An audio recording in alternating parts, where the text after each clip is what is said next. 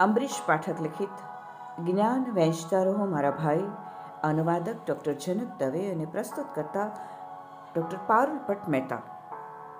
પોતાના પિતાની આંગળી પકડીને બાળક બાંધકામની જગ્યા પર જતો, જ્યાં એના પિતા રોજ મિસ્ત્રી કામ કરતા. આ બાળકના મનમાં ત્યારથી ઊંચી ઇમારતો પ્રત્યે એક ગજબનું આકર્ષણ. એક દિવસ એણે પોતાના પિતાને એન્જિનિયર બનવાની ઈચ્છા વ્યક્ત કરી. એના પિતા રામપ્રકાશે આ વાતને બાળ સુલભ માની અને ના પાડી દીધી. આમ પણ રામપ્રકાશ માટે આ કલ્પના કરવી કપરી હતી કે જે સાહેબોને એમણે નકશા બનાવતા અને અંગ્રેજીમાં અગડમ બગડમ કરતા જોયા હતા, એનો બેટો એવો ક્યાં રીતે થઈ શકે?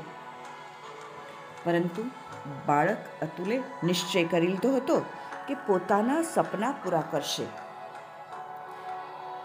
ગણિતમાં અઠ્ઠાણું ટકા અંકની સાથે જ્યારે ઇન્ટરમીડિયેટ પરીક્ષા પસાર કરી, ત્યારે એના પિતાને જેટલી ખુશી થઈ, એટલી જ ગર્વ એકલવ્ય શિક્ષણ પ્રકલ્પના શિક્ષકોને થયું, જે અતુલ પર વર્ષોથી મહેનત કરી રહ્યા હતા.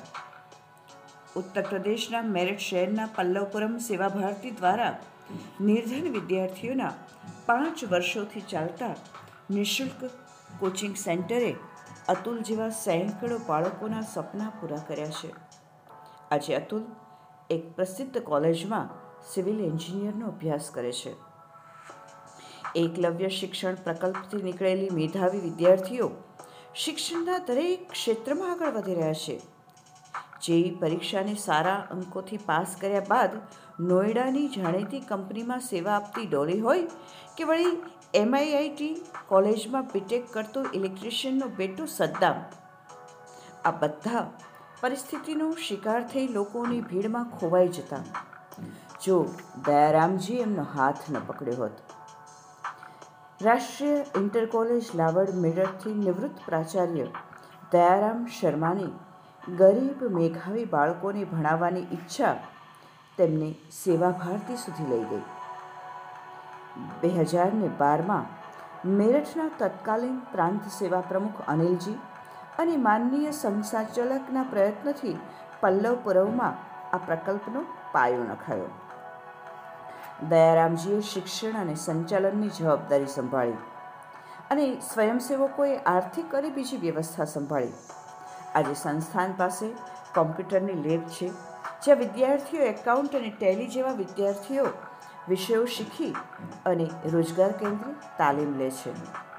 પ્રતિદિન વર્ગો ઉપરાંત ભૌતિકશાસ્ત્ર અને ગણિત વિષયોના તજજ્ઞો, શિક્ષકો અહીં કોઈ પણ શારીરિક, પારિવારિક, પારિશ્રમિક વગેરે સેવાઓ આપે છે.